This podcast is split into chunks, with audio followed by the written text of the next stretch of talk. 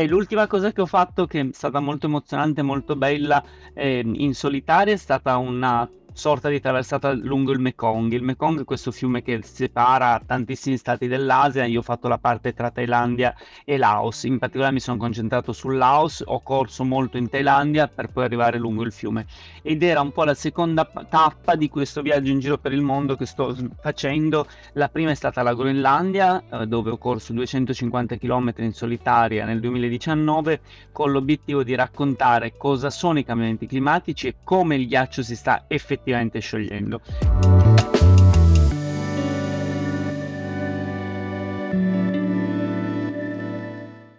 Questa era la voce di Oliviero Alotto, un ultrarunner molto forte con una missione, sensibilizzare sul cambiamento climatico attraverso avventure di corsa in giro per il mondo, toccando aree abbastanza sensibili. Ha un progetto che si chiama Run Before 2050 questa è la sua campagna di sensibilizzazione a salvaguardia dell'ambiente. Vuole coinvolgere l'attenzione pubblica attraverso il gesto della corsa su lunghissime distanze in alcune delle località del nostro pianeta più colpite dal eh, cambiamento climatico. Tra le tappe più belle mi viene da citare la corsa in solitaria in Groenlandia dove ha percorso oltre 200 km lungo antiche valli glaciali fortemente colpite, ahimè, dal cambiamento climatico. È stato anche in Mongolia dove ha percorso 250 km nel deserto, ma non vi voglio però anticipare troppo, la conversazione con lui è davvero ricca ed entusiasmante. Io sono Simone Luciani e questo è Esco a Correre. Siamo una community per runners con l'ambizione di aiutarti a trovare la migliore versione di te attraverso la magia della corsa. Siamo su YouTube con video settimanali, documentari, vlog, recensioni e guide per il running. Siamo anche su escocorre.com, su Telegram con quello che vuole essere il gruppo più importante per il running in Italia e ovviamente siamo qui dove stai ascoltando questo podcast. Qui intervistiamo Anime di Corsa, che è anche il nome della rubrica.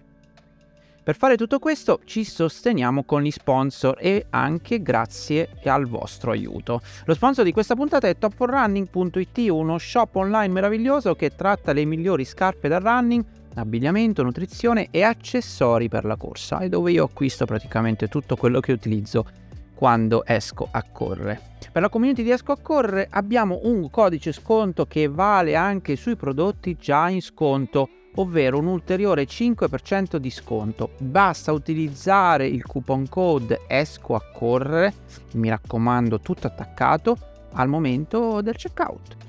Questo episodio è stato reso possibile anche dai nostri Patreon. Su Patreon hai la possibilità di aiutarci con delle donazioni mensili che ti danno accesso a dei vantaggi. Per esempio, con 3 euro al mese ci aiuti a produrre il prossimo documentario e quindi poi sarai citato nei crediti e con 9 euro al mese accedi ad un webinar mensile privato e ad un gruppo Telegram esclusivo. Insomma, ti lascio il link nelle note di questo episodio così potrai approfondire e intanto ti ringrazio di cuore.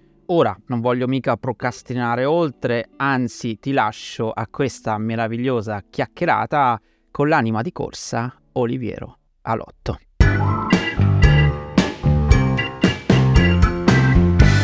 Vi presento Oliviero. Mi devo togliere eh, il muto come sempre. Ciao Oliviero, come stai? Ciao Simone, molto bene, sono entusiasta di essere tuo ospite, mi fa molto piacere vederti anche se da lontano, aspettando di abbracciarti. Bello, bello, che bello, grazie di cuore per essere qua, so che sei impegnatissimo, quindi il tuo tempo è preziosissimo eh, io eh, ti ho introdotto molto velocemente, ho detto solamente perché secondo me è molto limitativo, ultra maratoneta, ma in realtà tu fai tantissime cose, non so neanche dove trovi il tempo per farle. E raccontaci un po' chi sei, dai, a parole tue. Ma eh, sono, sono Oliviero Lotto, sono un atti- forse il modo migliore per definirmi un attivista. In questo momento della mia vita eh, io uso molto la corsa, uso molto lo sport di endurance perché lo amo, lo amo alla follia e mi piace però utilizzarlo sia in modo atletico e in questo mi fa particolarmente piacere confrontarmi con te perché tu hai, per me tu sei un esempio comunque di atleta evoluto che prova a migliorarsi e migliorarsi su dei tempi e confrontarsi col cronometro ed è secondo me sintomo e sinonimo di atleta e io provo nel mio piccolo a farlo, ma utilizzo sempre molto la corsa e lo sport di endurance, anche molto la bici, per raccontare qualcosa. La mia mission in questo momento è il tema dell'ambiente, dei cambiamenti climatici e in qualche modo anche delle scelte individuali, cioè a me piace provare a mettere nelle persone un piccolo dubbio e provare a tutti insieme a costruire un mondo migliore. Se devo riassumere un po' chi sono e cosa faccio in questo momento della mia vita, eh, mi occupo molto di cibo, mi occupo molto di caffè, magari dopo ne parleremo, e di corsa. Che bello, è, è bello. Mi piace proprio l'idea di sensibilizzare le persone, per cui avere a che fare con una community così bella e così attiva come nella tua per me è molto emozionante. Grazie, grazie, sei, sei assolutamente benvenuto qui e, e stavo dicendo è bellissimo e riuscire a collegare uno sport così naturale, così primordiale quasi, no? che è quello della corsa, il movimento gesto più naturale che, che abbiamo, e con qualcosa di così importante come appunto il cambiamento climatico, i vari problemi che abbiamo a livello del nostro, del nostro pianeta e tutte le cose che tu comunichi. Come è iniziato questo tuo percorso? Sono curioso. Ma questo percorso sull'endurance è partito da un amore per la montagna, prima di tutto, un amore per lo sport e a un certo punto della vita, come tutti noi, ho iniziato, come tanti noi, ho iniziato a correre, a correre tanto e a rendermi conto che ero a mio agio e che stavo molto bene, soprattutto sulle lunghe distanze. Quindi, come tanti di noi, eh, ho superato la maratona con tempi assolutamente scarsi, mi sono accorto che dopo la maratona stavo sempre meglio, mi sono accorto che la parte di corsa in montagna era quella che mi entusiasmava di più e, e, poi un po' per volta io credo che essere un atleta evoluto nello sport di endurance, che non vuol dire io mi ritengo un, un, professionista, ma non un elite, non lo sarò mai, non ho i tempi da elite, non posso pensare, ma faccio mh, lo sport di endurance in modo il più professionale possibile. E credo che per essere un runner professionista si debbano sfruttare, utilizzare, andare a cercare tutte le distanze. E tu che stai all'estero sai bene come gli atleti di endurance fuori dall'Italia hanno un'idea di endurance molto più complessa di quelli che sono molti degli atleti non professionisti italiani. Eh, I grandi atleti che noi abbiamo in Italia che fanno distanze anche un po' più lunghe, quindi anche oltre la maratona, che fanno eh, sport di, di, endurance sono molto forti anche sulle brevi distanze hanno la capacità di confrontarsi su molte specialità per me uno dei più grandi atleti che abbiamo in Italia è Francesco Puppi, eh, che è la dimostrazione di questo, cioè uno che corre molto forte in pista, corre molto forte nella maratona e corre molto forte in montagna. Ed è un modo in cui io vivo la mia vita atletica, cioè mi piace confrontarmi con tutte le distanze ultra, eh, con tempi sempre scarsi, sono sicuramente ho tempi un pochino più interessanti sulle distanze molto lunghe, cioè se mi chiedi la mia specialità sono sopra le 100 miglia eh, però mi piace molto confrontarmi e lavorare anche dove sono scarso, eh, dalla 10 km alla maratona in cui ho tempi ridicoli, però mi servono per costruire un mattone su mattone eh, sulle distanze lunghe. Che, che, bello, questo hai ragione comunque, l'atleta completo per eccellenza è quello che riesce a fare un po' di tutto anche magari dove, dove po' meno portato, un po' meno anche voglia, no? distanze che non si avvicinano al, alla tipologia d'atleta, però avere la, la volontà, no? come dici tu, di, di, di, confrontarsi anche su quello ti, ti completa come, come, atleta nel complessivo. Hai citato Puppi, eh, amico, è già venuto qua eh, più volte, lo conosciamo tutti, chi segue ovviamente la community, è un atleta spettacolare in effetti. Senti, e una cosa che ti volevo chiedere, ho visto che hai fatto un po' di tutto no? in, in, carriera, dalle avventure più, più assurde, eh, sempre però con un fine, con, con un messaggio, qualcosa di, eh, di, interessante a raccontare. Raccontaci qualcuno di queste, quali, quali sono quelle che, che, non so, Beh, vi racconto l'ultima e la prossima in anteprima. Non ho, ho deciso che non l'avrei detto fino a stasera. Quando mi hai detto che ero ospite da te, ho pensato che fosse l'occasione giusta per raccontare dove sarò la prossima settimana. Non ho ancora detto a nessuno. Beh, l'ultima cosa che ho fatto, che è stata molto emozionante, molto bella eh, in solitaria, è stata una sorta di traversata lungo il Mekong. Il Mekong è questo fiume che separa tantissimi stati dell'Asia. Io ho fatto la parte tra Thailandia e Laos. In particolare mi sono concentrato sul Laos, ho corso molto in Thailandia per poi arrivare lungo il fiume. Ed era un po' la seconda tappa di questo viaggio in giro per il mondo che sto facendo. La prima è stata la Groenlandia, eh, dove ho corso 250 km in solitaria nel 2019 con l'obiettivo di raccontare cosa sono i cambiamenti climatici e come il ghiaccio si sta effettivamente effettivamente sciogliendo. E mi piace spesso dire che eh, è un modo per non accontentarmi di un racconto, ma andare a vedere cosa sono i cambiamenti climatici, cosa è lo scioglimento dei ghiacciai. Ho scelto la Groenlandia qualche anno fa ormai perché era un luogo molto visibile, molto raccontabile, lontanissimo da noi, ma iconico un po' per dire non mi basta sapere che esistono i cambiamenti climatici, voglio andare sul ghiacciaio, voglio vedere com'è il ghiacciaio in questo momento e voglio innamorarmene perché penso che una delle difficoltà più grandi di chi si occupa di ambiente e anche un po' una frustrazione di chiunque di noi si confronta con quel tema è che il danno che noi facciamo all'ambiente non è visibile. Quando parlo una cosa che dico spesso, molto banale, ma che secondo me rappresenta quando noi buttiamo per terra un pezzo di carta vediamo l'effetto e diciamo abbiamo fatto un'azione. Quando accendiamo la macchina, quando mangiamo qualcosa di, sost- di, non sostenibile, quando facciamo delle azioni non sostenibili, nella maggior parte dei casi noi non ci accorgiamo dell'effetto e quindi non è che lo facciamo perché siamo delle brutte persone, perché siamo cattivi, ma perché è molto difficile immedesimarsi in un danno che svolgiamo nel mondo ma che non è visibile. E, e, quindi a me piace, forse un po' ambizioso, ma mi piace far viaggiare le persone attraverso i miei piedi perché io quando vado in un luogo me ne innamoro, lo sento più mio ed è più normale occuparmene perché lo sappiamo, soffriamo di più per le cose che ci sono vicine quando soffrono e facciamo più fatica di, ad occuparci di qualcosa quando non è nostro, quando non lo conosciamo, quando non è vicino. E, ehm, a me invece piace provare attraverso i miei viaggi a far conoscere dei luoghi.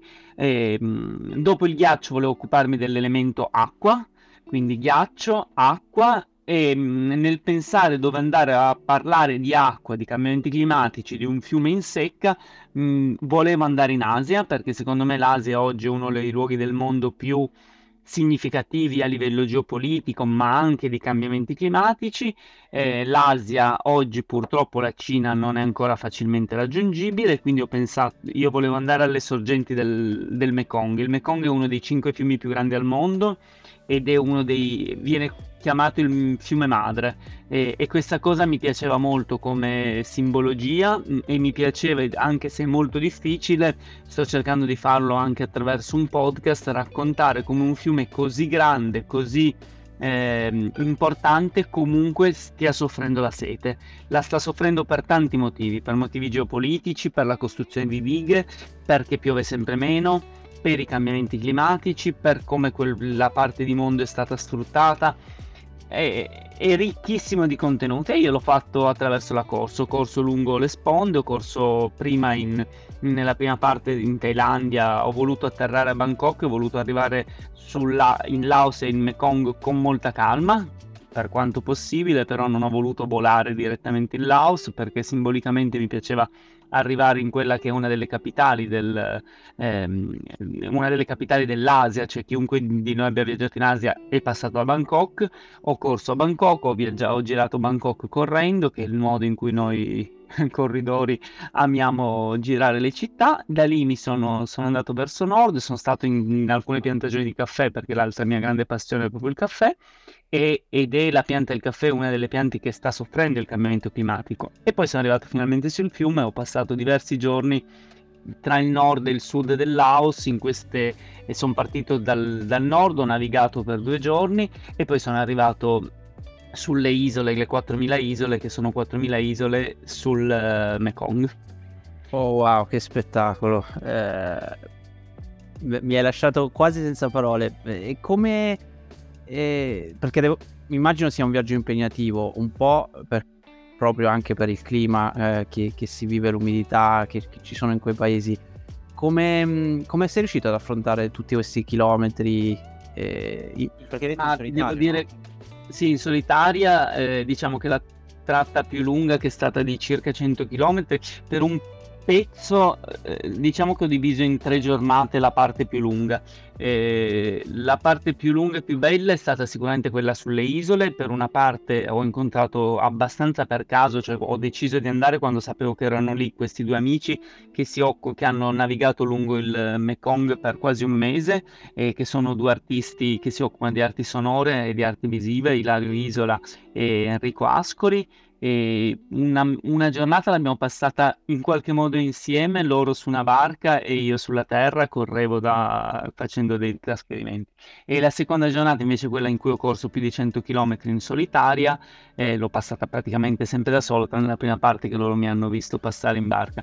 E non so, onestamente può sembrare mh, mm, altezzoso risponderti così, ma non posso dirti che mi sono preparato in modo specifico o che ho avuto al tempo stesso difficoltà sapevo che, diciamo che mh, dal punto di vista sportivo, perché non, è, non, sarebbe giusto parlare di atletico, ma più sportivo, io tendo quando faccio queste cose a fare innanzitutto a tenere ritmi molto bassi, in modo da fare in modo di non stancarmi, cioè sto sempre in una fase di assoluto comfort facendo molta attenzione alle cose a cui posso e devo fare attenzione. L'acqua, cercare di bere il più possibile, a stare a ritmi molto bassi se non succedono delle diciamo emergenze a un certo punto gli ultimi 20 km rischiavo di perdere l'ultima barca per superare il fiume e ho dovuto tirare. Però sapevo che al di là del 20 km so che li gestisco tranquillamente e al di là del fiume sapevo che avevo l'acqua e quindi in 20 km non ti può succedere niente di grave. Però in generale cerco di stare a ritmi molto molto lenti di fare molta attenzione. Penso quando ad esempio in Groenlandia sono stato mh, 250 km completamente da solo, completamente senza nessun segnale telefonico. Avevo, per fortuna avevo il Garmin in Reach che mi porto sempre dietro, quindi avevo la certezza che in caso di emergenza lì sono bravissimi a recuperarti, hanno una rete di elicotteri incredibile, per cui sapevo che se c'era l'emergenza non avevo rischi. Ma al tempo stesso l'emergenza lo sappiamo, chi di noi fa queste cose eh, sa che l'emergenza non, è difficile che sia il disastro. Il disastro lo mettiamo in conto, ma paradossalmente ci succede anche attraversando la strada. Il problema può essere la caviglia o anche in questo caso, cioè magari ti rompi una caviglia e sei obbligato a interrompere. E quindi tenere ritmi bassi, essere molto attento ai dettagli eh, è la cosa che mi dà più sicurezza, cioè fare attenzione alle piccole cose che sono... E qua l'altra cosa che dico sempre a chi mi chiede qualche consiglio sulle ultra è il fare attenzione a tutto ciò che è programmabile. Chiunque di noi abbia fatto ultra un po' impegnative sa che l'improgrammabile è sempre dietro l'angolo e, non lo puoi programmare. Ma alcune cose come bere, sapere che devi bere, eh, quello è programmabile, non puoi permetterti di fare quegli errori. Quindi non, sì, la preparazione, mh, mm, io penso che per le ultra corse a ritmi leggeri non, tu devi essere sempre pronto, cioè se sei una, un atleta che fa ultra distanze, se domani mi propongo di fare una 100 miglia devo essere in grado di farla, non sarò mai in grado di farla performando, perché quella devi prepararla, devi prepararla in un certo modo, ma non si può pensare di non essere sem- in qualche modo sempre condizionati, se vogliamo usare un termine a noi caro, quindi anche in quei casi io so che la distanza ce l'ho, la distanza la padroneggio, non mi deve preoccupare, mi deve preoccupare tutto il resto, il tracciato, il percorso, il rifornimento, dove trovo l'acqua, eh, il cibo te lo porti, il problema più grande è sempre l'acqua in quei casi, cioè avere la certezza che ogni tot di chilometri, ma anche lì più tieni un ritmo basso, più puoi permetterti di bere meno. Eh, se ti, tieni un ritmo alto, con un sole importante, l'umidità folle, non è più un improgrammabile, è un programmabile, perché se vai troppo forte sai che finisci le risorse molto prima. E tu hai avuto qualche imprevisto in... Mm, questa volta uh, molto banali, diciamo, no? niente assolutamente nulla di problematico. Eh, sì, l'acqua è un problema, non devi sbagliarla, per fortuna l'ho trovata, l'ho trovata non l'ho trovata dove speravo di trovarla, l'ho trovata in altri punti. Eh, il caldo è per me una variabile importante, io soffro molto più il caldo del freddo, anche, mm, insomma, anche in gare abbastanza importanti che ho fatto in climi caldi non, è difficile che performo. So gestirla, però non so performare in nessun modo.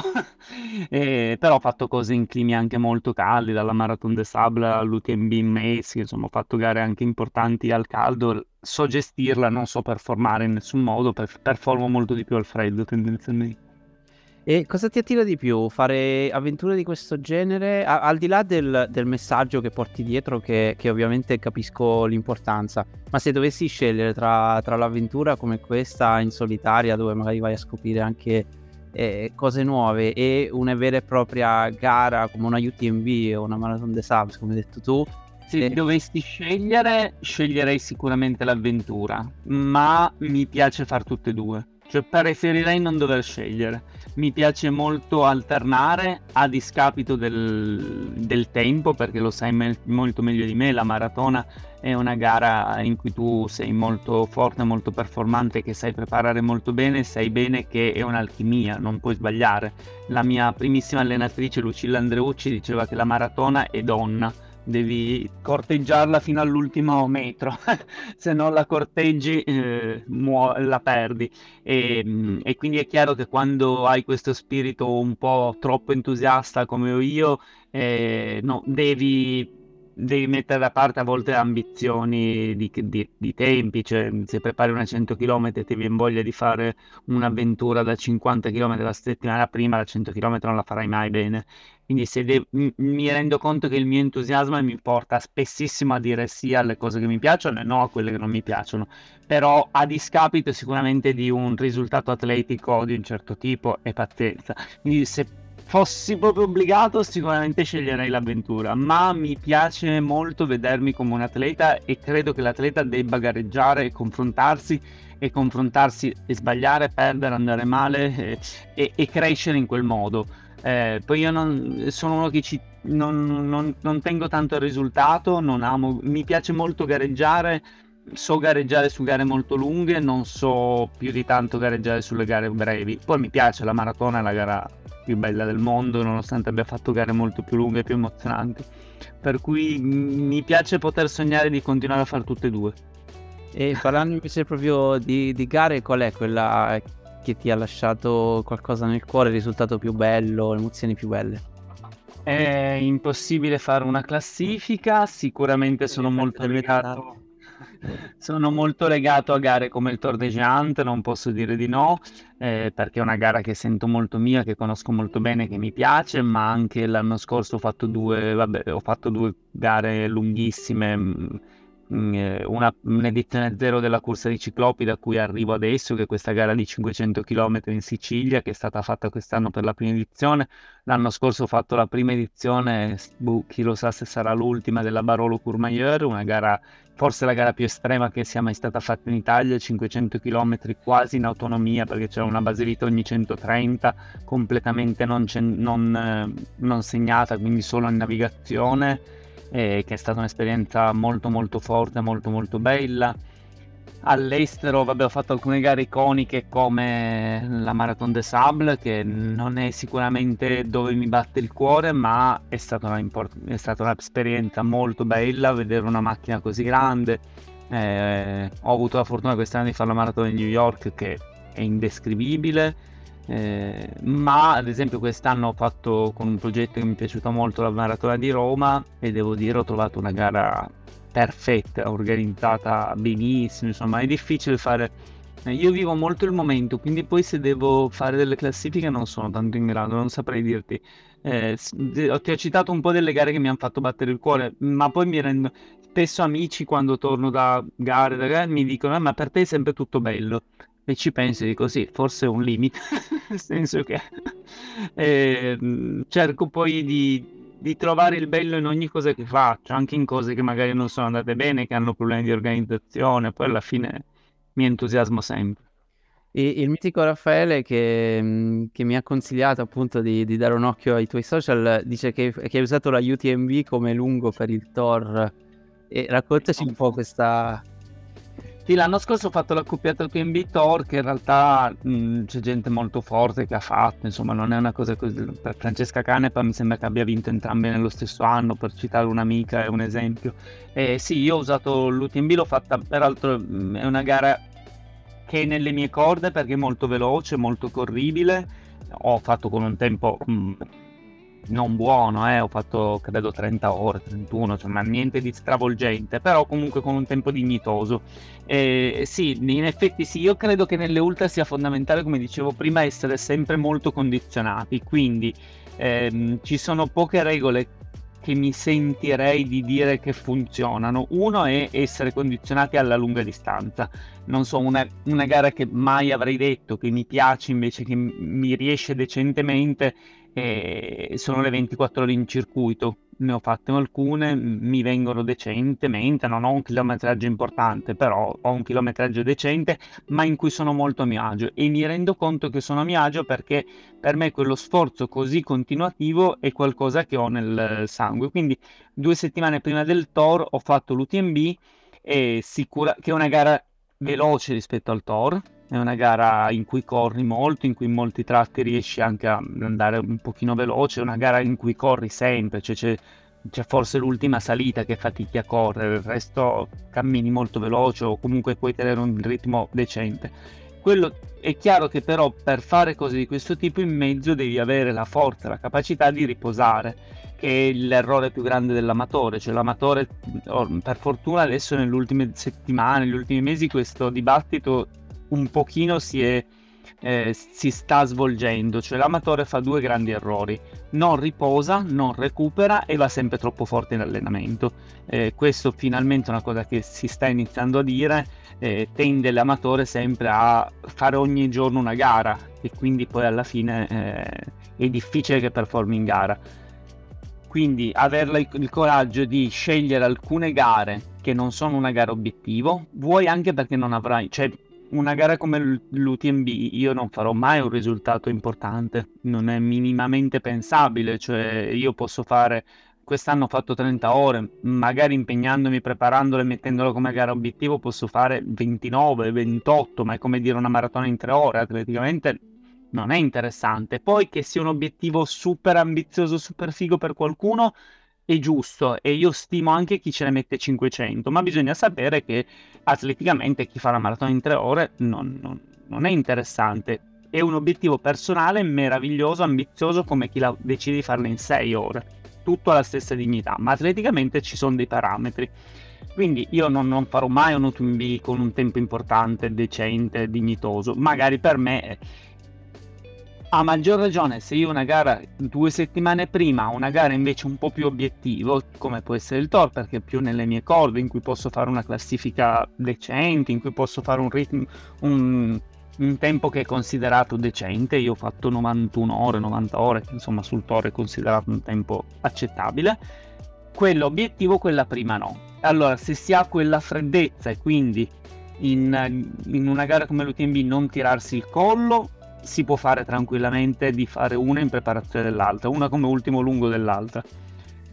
Ma tornando a quello che dicevamo prima e, su questo canale che io stimo per la, capaci- per la tua capacità di passare alcuni messaggi anche atletici, che, non, che è raro perché purtroppo sono poche le persone che parlano di questi temi avendo il coraggio di parlarne in modo atletico e quindi anche col coraggio che non vuol dire mai togliere qualcosa a chi fa ritmi diversi, anzi, mai per, per capire, cioè una delle fatiche più grandi del podismo e della corsa è che tutti per fortuna abbiamo città, sto dicendo una cosa difficile che spero che non, non offenda nessuno, tutti abbiamo cittadinanza allo stesso modo ma chi fa la maratona in 2 ore e 5 non è uguale a chi la fa in 4 ore. Tutti abbiamo la stessa dignità e viva Dio che c'è chi la cammina e chi la corre, ma è, mm, in, nel calcio c'è la Serie A, c'è la Serie B, c'è la Serie C. Quindi secondo me è giusto per cultura che si inizi anche a raccontare questo. Il bello della corsa è che però è democratica, tutti possiamo correre allo stesso modo, è eh, l'immagine di Kip Koje che dà la medaglia all'ultimo è quella roba lì, cioè tutti siamo entusiasti uguali, ma Kip Koje corre a un ritmo diverso da te. ed è giusto dirlo. E quindi secondo me nelle ultra bisogna riuscire eh, gli unici consigli che mi sento di dare è stare sempre molto sotto, cioè non puoi stare in soglia una, una, ultra, una maratona forse puoi permetterti di arrivare a imparare a correrla vicino alla soglia, l'ultra no, e l'altra è mangiare, mangiare tanto sempre e quindi in quest'ottica anche fare un, vedere una 100 miglia prima di una gara come lungo si può fare. Che bello, sì. Eh non so se ho risposto. Assolutamente sì, alla grande. E, e come è stata l'avventura di quest'anno del Thor? Cioè, ormai l'anno scorso. Ma me, per me il Thor resta una gara meravigliosa. Più giro il mondo a vedere gare, più ehm, il Thor è criticabile come tutti, è criticabile per tante cose, ma è una macchina perfetta. È una macchina perfetta, è una macchina organizzata benissimo, è una macchina eh, vissuta da persone che ci mettono il cuore, perché è così, è, una, è all'interno di una valle straordinaria, è stata messa in piedi da persone che hanno saputo valorizzare in un modo incredibile la vallata, è, è vissuta molto bene dalle persone, dagli abitanti, è una gara che a me piace molto, che ho la fortuna di conoscere molto bene perché è vicino a casa, quindi conosco bene i sentieri, conosco bene l'organizzazione. E, mh, capisci che è una gara che ti, ti, prende, che hai voglia di rifare sempre, e che se hai l'opportunità, la fortuna, la voglia di rifare, è una gara che ti viene voglia di rifare. Eh, ed è una gara in qualche modo impossibile e facile al tempo stesso. Facile perché se ti butti lì dentro, a differenza di altre gare, lì hai anche mentalmente fai sto- sempre due cose: sali, sali, sali, scendi, scendi, scendi. Non c'è un'altra storia. Sali la montagna e scendi sulla vallata dopo. Hai dei sentieri belli segnati, segnati tutto l'anno, hai volontari ovunque. Mi capita spesso di raccontare la differenza tra Toro e UTMB, anche quella che tu hai in, all'UTMB hai eh, il volontario di 16 anni che vestito da corsa a mezzanotte te lo trovi a 2500 metri de, che corre come un, un, dannato e che passa la vita a correre e che corre fortissimo. Al Tor hai il Margaro che alle 3 del mattino ti offre il, eh, il tè fatto sulla stufa. E sono emozionanti tutte e due allo stesso modo. E sono due amori per la montagna profondissimi, completamente diversi e non puoi dire se uno è più bello dell'altro, sono due approcci diversi, sono emozionanti tutte e due perché vedere la ragazza di 14 anni di notte che corre da sola in vetta per chi ama lo sport in montagna è emozionante, ma vedere il Margaro che sta lì 24 ore su 24 ad aspettarti, eh, anche quello ti emoziona. Sono due montagne, due modi, due... ed è impressionante perché tu sei a Courmayeur, sei in un mondo e sei a Chamonix e sei in un altro pianeta, completamente, Totalmente. a distanza di un'ora.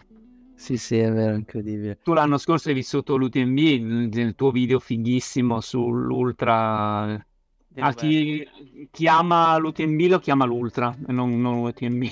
Abbiamo questa deformazione di chiamare Ultra. E tu hai vissuto l'Ultra molto molto bene. A me quel video che hai fatto è emozionato, mi è piaciuto vederlo eh, racconta molto bene, quindi insomma invito tutti ad andarlo a vedere sul canale perché ne vale la pena, racconta molto bene cosa vuol dire e perché l'ultra è, sono le Olimpiadi, cioè non c'è niente da fare, all'ultra devi arrivare preparato, non, certo. non ha senso sopravvivere secondo me all'ultra, l'ultra devi correrla. Eh, visto che ci siamo, ti faccio una domanda. Secondo te perché Kilian non è. No, Kilian Giorneo, ovviamente, eh, non è ancora andato a fare il Thor? Eh, che cosa. Te lo sei, te lo sei mai chiesto? Uh, sì, allora, il, guarda, te lo dico con le parole direi della Nicoletti. Il Thor ha i suoi campioni. E che nella maggior spero che non mi sentano, ma che nella maggior parte del, dei casi sono campioni sono al Thor, di fatto. Eh, non so, è difficile che chi vince il Thor sia un atleta di carattere mondiale o che va a confrontarsi con gare veloci, importanti fuori dall'Italia e le vinca. Penso è antipatica questa cosa, una pazienza e così è un dato di fatto. Eh, l'ultra sono le Olimpiadi, cioè eh, i primi 20, ma anche 100 quasi atleti che, fan, che arrivano alla fine dell'ultra. Eh, parliamo dell'ultra, ma possiamo parlare dell'TVS e della CCC, cioè su tutte le distanze. Sono atleti veri importanti che vincono gare importanti dappertutto nel mondo con tempi e ritmi forti. Se noi guardiamo i primi 20 atleti del Tor, eh, tra cui cioè, l'anno scorso ho fatto ventesimo e non vincerò mai una gara importante in giro per il mondo, quindi Mm, sono due robe diverse per tanti motivi, eh, nel bene e nel male, perché non è una gara veloce, è una gara difficile da gestire. Eh, gestire una gara sopra le 100 miglia è un altro pianeta rispetto a gestire una gara sotto le 100 miglia, sono proprio mondi diversi. Eh, io ho fatto gare sotto le 100 miglia, sopra le 100 miglia, molto sopra le 100 miglia eh, sono diverse, sono gestioni di gara diverse, sono impegno fisico diverso, gestione, entrano in ballo tante cose, la gestione del sonno, la gestione del cibo, la gestione della fatica, la gestione... Eh, credo che per uno come Kilian non sia interessante, fosse... Eh, Kilian potrebbe fare un tempo mostruoso, probabilmente così, ma perché è una mia idea, non, non ho idea di se gli interessa, se... ma potrebbe dividere il toro in 200 miglia e allora magari sarebbe in grado di fare un, un record pazzesco, eh, fare due... la prima 100 miglia, arrivato al coda, dormire 4-5 ore, ripartire più veloce di prima. Eh, non lo so, è un, un'idea che mi sono fatto, ma non credo che sia interessante per un atleta come Killian. Eh, sono sicuro che se la impostasse farebbe un, un tempo che non ha precedenti perché... Chiaro. No, Però no. il Thor ha i suoi campioni. Sì, sì, è, è una cosa che, che, sospettavo e che mi ha detto anche qualcun altro. Eh, sì, eh, ha senso quello, che stai dicendo, però eh, potrebbe essere curioso da, da vedere anche, eh, anche, per lui, no? come, come, atleta.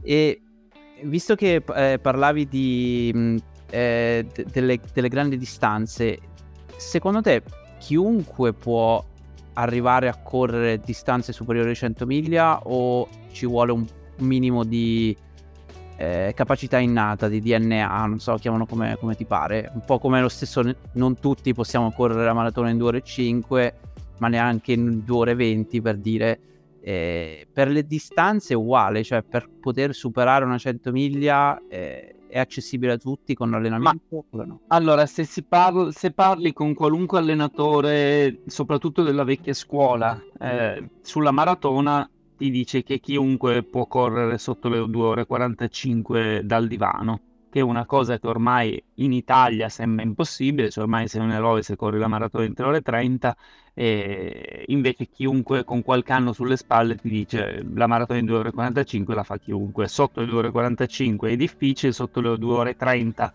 devi avere il DNA che te lo permette. Eh, ma tra, a, fino a 2 ore 35 ci vuole solo tanta voglia e la speranza di non rompersi. Eh, se mi chiedi se chiunque perché poi il vero limite sulla velocità è rompersi. Se sopporti il carico di allenamento fai dei risultati, se non sopporti un carico di allenamento di testa e di fisico è più difficile che li faccia.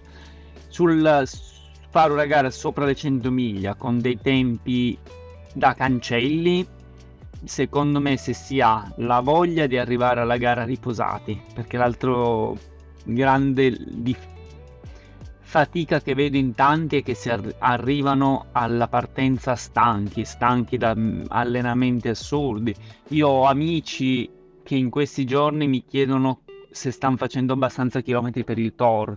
Adesso che siamo ad aprile e persone che vogliono fare il Tor per finirlo. Arrivi stressato anche mentalmente, tu lo sai meglio di me, quando arrivi alla partenza stressato mentalmente poi dura ed è lunga fare una gara quindi figurati. Quindi la mia risposta è sì, può farlo chiunque se accetta di fa- andare piano, di rispettare il proprio corpo e di mangiare. E in questi tre casi si può fare. Chiaramente poi le barriere orarie dipendono dalle gare, è difficile che abbiano gare impossibili. Eh, vedevo che c'è una domanda sulla via degli dei. Ho visto che... Sì, allora c'è beh, Baker che, che, dice che tra qualche giorno ha la sua prima ultra, trail dei 125 km, se hai qualche consiglio per lui. Beh, intanto goditela perché è una delle gare mh, forse più belle che c'è in Italia, organizzata benissimo e hanno, sono, per me sono un grande esempio loro perché hanno fatto una prima edizione di una gara fatta abbastanza male eh, e hanno saputo raccogliere tutte eh, le nostre critiche, insomma, fatte da, in modo benevolo e hanno saputo costruire una gara che adesso è una gara bellissima per due motivi. Uno perché è una via che già esiste e quindi hanno saputo costruire una gara eh, che ha permesso di valorizzare un territorio, quindi una via che può fare chiunque in 3-4 giorni dormendo in mezzo, organizzata molto bene. E, mh, mm, qualche consiglio, mh, mi ripeto per l'ennesima volta, mangiare, partire piano se non si ha un ritmo, se non si ha un, un obiettivo di, di, tempo, ma si ha l'obiettivo di finirla e secondo me è sempre importante finirla il giorno dopo camminando, stando bene e il giorno dopo potendo recuperare abbastanza, insomma senza essere devastati, partire piano. È una gara che ti obbliga a partire piano perché parte con questa salita al, um, a San Luca, a Bologna, che non, non puoi far forte. Però poi ha una lunga discesa, un lungo tratto di pianura che ti tira un po'. E devi fare attenzione a non a non far forte quella parte lì perché ti porta a correrla forte e soprattutto è una gara che parte in serale ma se non hai dei ritmi mostruosi poi ti becchi la parte più calda nel momento più caldo della giornata. Quindi bere tanto nella prima fase mangiare tanto nella prima fase e dopo Sasso Marconi obbligarsi ad andare un pochino piano. Una gara che conosco sì, bene. Fondamentale che bello che bello. E senti, mh, volevo raccontare un po' la, l'altra tua passione che sbirciavo, appunto ne, ne, ne, parlavi prima, questa passione per il caffè. Raccontaci un po' cosa, Cosa stai Ma allora, durante, vabbè, io eh, sono molto appassionato di cibo da, da sempre, ho un'alimentazione totalmente vegetale, plant-based, come dite voi, e mm, sono appassionato di cibo anche qui in senso etico, però mi piace molto il gusto, amo la, la, anche l'alta cucina, ma mi piace molto la parte etica che sta dietro al cibo, quindi la scelta di mangiare in un certo modo per partecipare attivamente al cambiamento, perché dico sempre che mangiare è il gesto che facciamo più frequentemente durante il giorno, quindi ogni volta che mangiamo possiamo decidere da che parte stare. E, e io ho deciso di mangiare in modo provando a non creare sofferenza nelle persone e nell'ambiente. E, mh, mm, per tanti anni mi sono appassionato di vino pur bevendo quasi niente, però mi piaceva molto la parte agricola, la parte di assaggio, la parte di, di conoscenza della, dell'agricoltura, eccetera. Però di fatto non bevo da tanti anni, assaggio per passione, ma non, non fa parte della mia alimentazione. Viaggiando un po' in giro per il mondo ho scoperto il mondo del caffè, ho scoperto che il caffè non è solo il caffè italiano espresso che conosciamo, ma che c'è un mondo, vabbè, tu che hai la fortuna di vivere UK sai bene che il caffè ha una cultura incredibile e quindi il legame tra sport di endurance e caffè, soprattutto fuori dall'Italia, è molto forte. E, e, quindi con altri tre amici mi hanno detto: Ma se aprissimo una torrefazione e facessimo caffè specialty in Italia a Barolo, che è un posto. E quindi abbiamo aperto questa piccola torrefazione che si chiama Yalti, che ha tre parole d'ordine, una è il territorio perché siamo andati in un territorio molto significativo, la seconda è l'arte perché il mio socio da sempre si occupa di arte e il, legame con lo sport. E quindi ci piacerebbe diventare uno dei caffè di riferimento del mondo mh, mm, endurance, eh, ma caffè, fare cultura attraverso il caffè, quindi proprio il caffè a fine corsa, il caffè durante la corsa, il caffè, la ride coffee, la run coffee, insomma, eh, cose che in Italia si stanno pian piano eh, iniziando a conoscere che e anche qui però io lo faccio in modo e così arrivo a quello che ti dicevo all'inizio cercando sempre di raccontare però il territorio attraverso la corsa. Mm, lunedì partirò per l'Uganda e andrò a seguire, andrò in Africa dopo tre anni di mancanza, andrò in alcuni campi di caffè e andrò a correre nei campi di caffè per raccontare come eh, alcune piante di caffè, in particolare principalmente l'arabica, sta soffrendo i cambiamenti climatici perché il caffè ha di, non ha bisogno di caldo, ha bisogno di caldo e di freddo, ma ha bisogno anche di freddo e di tanta umidità. E purtroppo eh, il cambiamento climatico sta aumentando le temperature anche all'equatore, sta secondo alcuni mettendo a rischio anche il caffè. Mi piace questo come lo farò in Sud America sul, caff- sul cioccolato, spero in autunno, perché mi piace raccontare qualcosa com- difficile, lontano come i cambiamenti climatici nella nostra vita quotidiana. Quindi quando beviamo un caffè dire, caspita, ma e se il, ca- il, clima cambia così tanto da mettere in discussione la nostra possibilità di bere caffè? E questo è comprensibile. Chiaro, assolutamente. Eh, proprio in merito a questo, innanzitutto complimenti, è un bellissimo progetto. Quanti chilometri correrai? Non lo so, onestamente non lo so perché dipendo dai locali. Ho chiesto di passare una giornata, minimo una giornata intera a correre in un percorso, non so se ci sono le condizioni di sicurezza di, per farlo, però sono con delle persone, quindi vedremo. Sarà una vera e propria esplorazione. Era 100, però non lo so se sarà possibile. Se saranno 10 andrà bene lo stesso. Ho una domanda a riflessione complicata, so che abbiamo poco tempo, però eh, ci, ci, tenevo veramente a fartela. E ultimamente si sta parlando, soprattutto anche a, attraverso il momento degli sportivi, di endurance, di corse montagna, eccetera.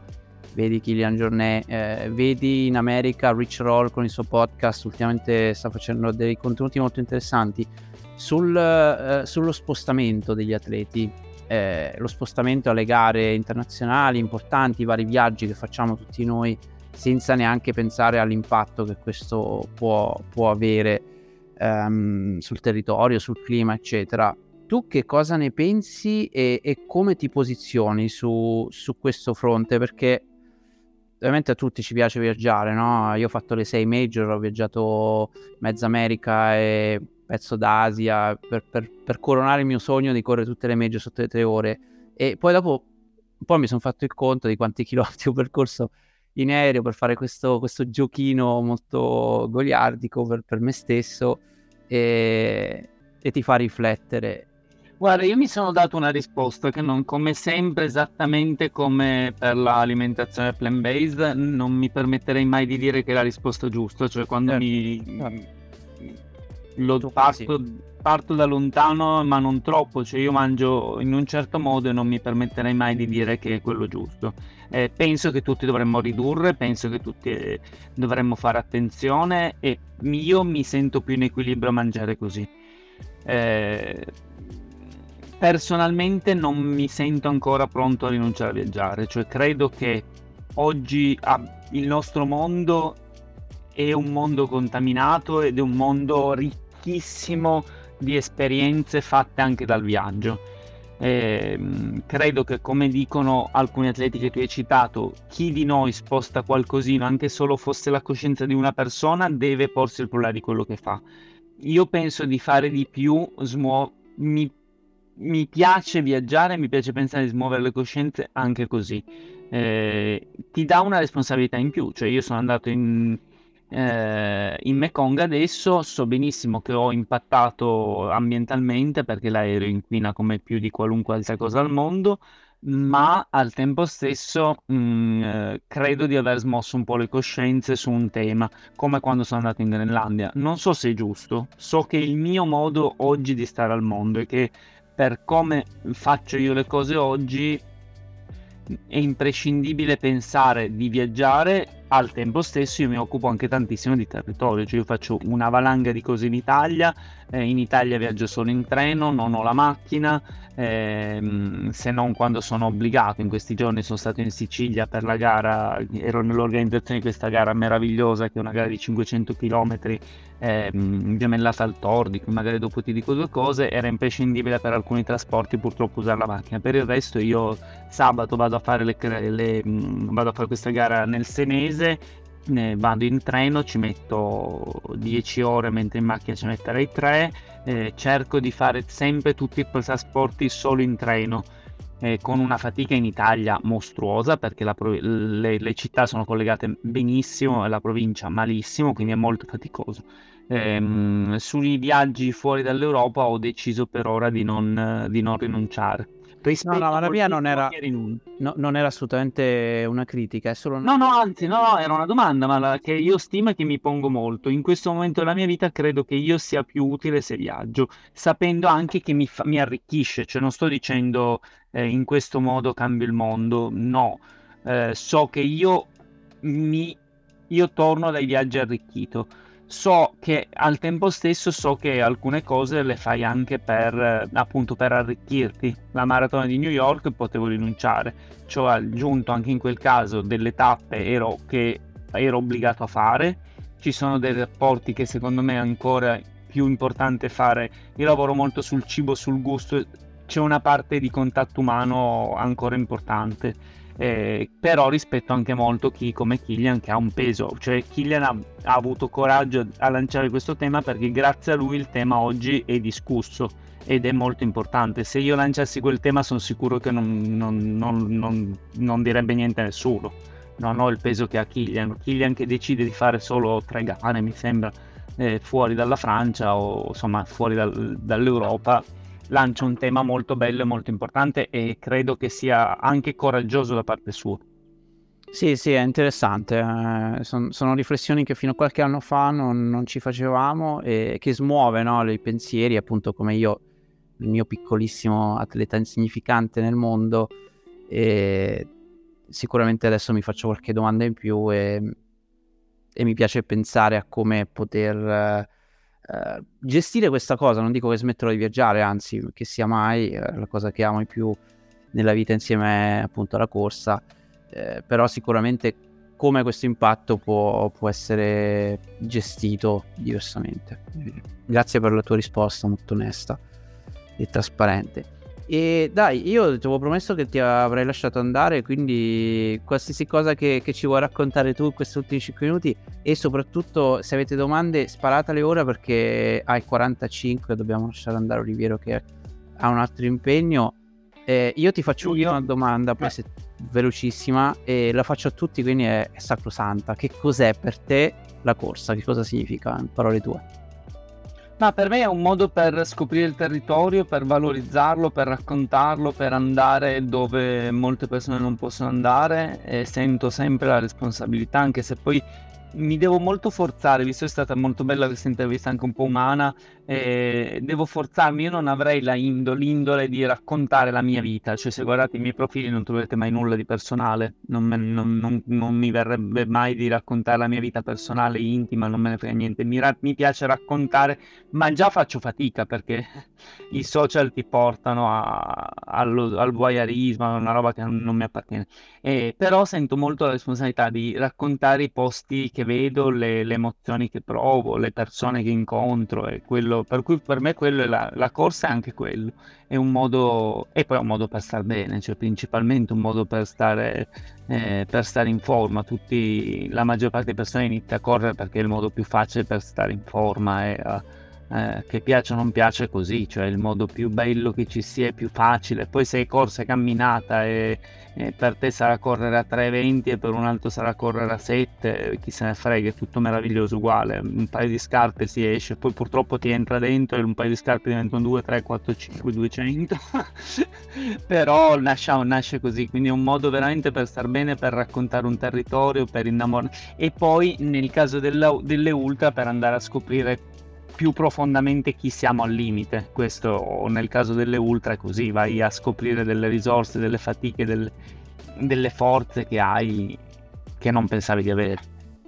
Bello, grazie. Grazie. Ti ho interrotto e... prima, stai per dire qualcosa. No, no, mi dicevi l'ultima cosa che mi veniva da dire e eh, mi veniva da pensare a questa gara che ho appena finito di organizzare, che, a cui mi sono legato molto l'anno scorso, che è la corsa dei Ciclopi, e che è una gara da 500 km, gemellata col Tor de Géant, fatta in Sicilia e che ho visto nascere, che spero che crescerà perché è proprio il simbolo di un territorio che vuole raccontarsi, vuole eh, raccontare come un riscatto in qualche modo, una terra che è poco conosciuta ma che può essere bella e grande e al tempo stesso entusiasmante come lo è il Toro. Ed è bella, è molto emozionante. Magari 500 km che sono tanti, un po' estrema ma fattibile. Cioè per chi fa ultra è fattibile perché non hai i dislivelli del Thor e questo la rende un po' più facile e, ed è molto bello vedere una gara così incredibile nascere. Penso a chi ha visto nascere gare come la Western State, penso all'emozione di vederla oggi come una delle gare più importanti al mondo. E sono molto felice di essere nell'organizzazione di questa gara, vi invito ad andare a cercare un po' di immagini eh, vinta tra l'altro da un grande Marco Buber, quindi un italiano che ha fatto un bellissimo risultato. Eh, bello. E quindi la corsa è anche questo, insomma, valorizzare un territorio e, e arrivo da un'esperienza che è quello, cioè proprio la valorizza- una gara che nasce con l'obiettivo di valorizzare un territorio meraviglioso. Bello, andremo sicuramente a vedere. E ti leggo l'ultima domanda e poi ti lascio andare. E bevande casate con la Coca-Cola nel trail vanno bene, a parte la questione caffeina, aiutano a mangiare di più o si eh, bevono per allargare lo stomaco? Entrambe, io per un motivo stupido e pre- di puro pregiudizio che non serve a niente la Coca-Cola se non in caso disperato non la uso, ma è stupido, ma è così siamo tutti, abbiamo tutti dei limiti. e assolutamente sì, è dimostrato che la CO2 allarga leggermente lo stomaco e aumenta la capacità di assorbire gli zuccheri quindi se si ha la possibilità di digerirli, sì, sì la Coca-Cola è la cosa migliore che esista per, eh, anche proprio per la quantità di zucchero che ha la Coca-Cola, è l'unico momento del mo- della vita in cui ha senso usarla, è in gara perché ti dà... Eh, dal punto di vista scientifico la cosa migliore è diluirla 2 a 1, per cui l'ideale è fare, se uno proprio potesse, dovrebbe fare un bicchiere di Coca-Cola, dividerlo a metà acqua e metà Coca-Cola, il massimo assorbimento possibile. Se non si ha la Coca-Cola, qualunque bevanda gassata, zuccherata, durante eh, gli sport di endurance è molto utile. È l'unico momento nella vita in cui lo zucchero fa bene e di cui non se ne beve mai abbastanza. Io ho fatto da poco una 24 ore riuscendo a stare con i famosi 60 grammi di carbo all'ora che tu probabilmente hai provato in, in maratona e, è un'altra vita. Cioè io, riesco, io ho la fortuna di mangiare moltissimi gel anche in gare molto lunghe, ma vado avanti a gel, ho fatto anche il torto praticamente a gel e, ed è una fortuna perché nel mio stomaco è una fortuna in parte un allenamento dall'altro. Io ne prendo quattro alla nausea, cioè non so come... Eh, io per fortuna ne prendo anche uno all'ora senza nessun problema, anche due all'ora senza nessun problema e um, un po' l'ho allenato, un po' una fortuna. Bevande gassate è molto intelligente berle, soprattutto a mare ti aiutano ogni tanto a toglierti quella sensazione di nausea che alcuni hanno e poi finite immediatamente il secondo dopo non toccatele più per nessun motivo, però in gara hanno un senso. Magari un po' più etica della Coca-Cola. Eh, io eh, finirei con questo messaggio che secondo me racchiude il pensiero di tanti. Sei una persona fantastica, umile e davvero piena di vita. È sempre un piacere incontrarti alle gare, ti stimo e ti ammiro davvero tanto. Grazie Daniele per questo messaggio e penso sia il momento. Grazie Simone, è stato bellissimo, mi ha fatto molto piacere. Grazie per la passione che metti in questo tuo lavoro. Grazie a te per essere stato qua, per averci raccontato tutte le tue avventure e chissà, magari Quindi ci vediamo. L'obiettivo è la prossima, la, il prima possibile venire a correre con me e fare qualche video meraviglioso. Assolutamente sì, assolutamente, dai. Grazie. Grazie Simone, grazie a tutti, è stato un piacere. Ciao. Ciao a tutti, ciao, ciao. alla prossima. Ciao ciao. Ciao.